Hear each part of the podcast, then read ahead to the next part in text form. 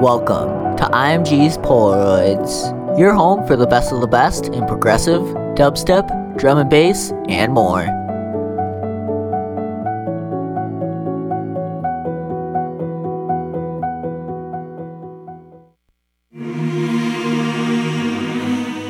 Hey there, and welcome back to a brand new episode of IMG's Polaroids. We've got some great drum and bass and hardcore this week from the likes of London Elektricity, Rohaan, Tatsunoshin, and more.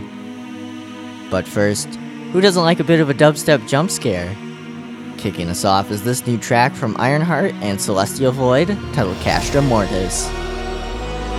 This is the Polaroids track of the week.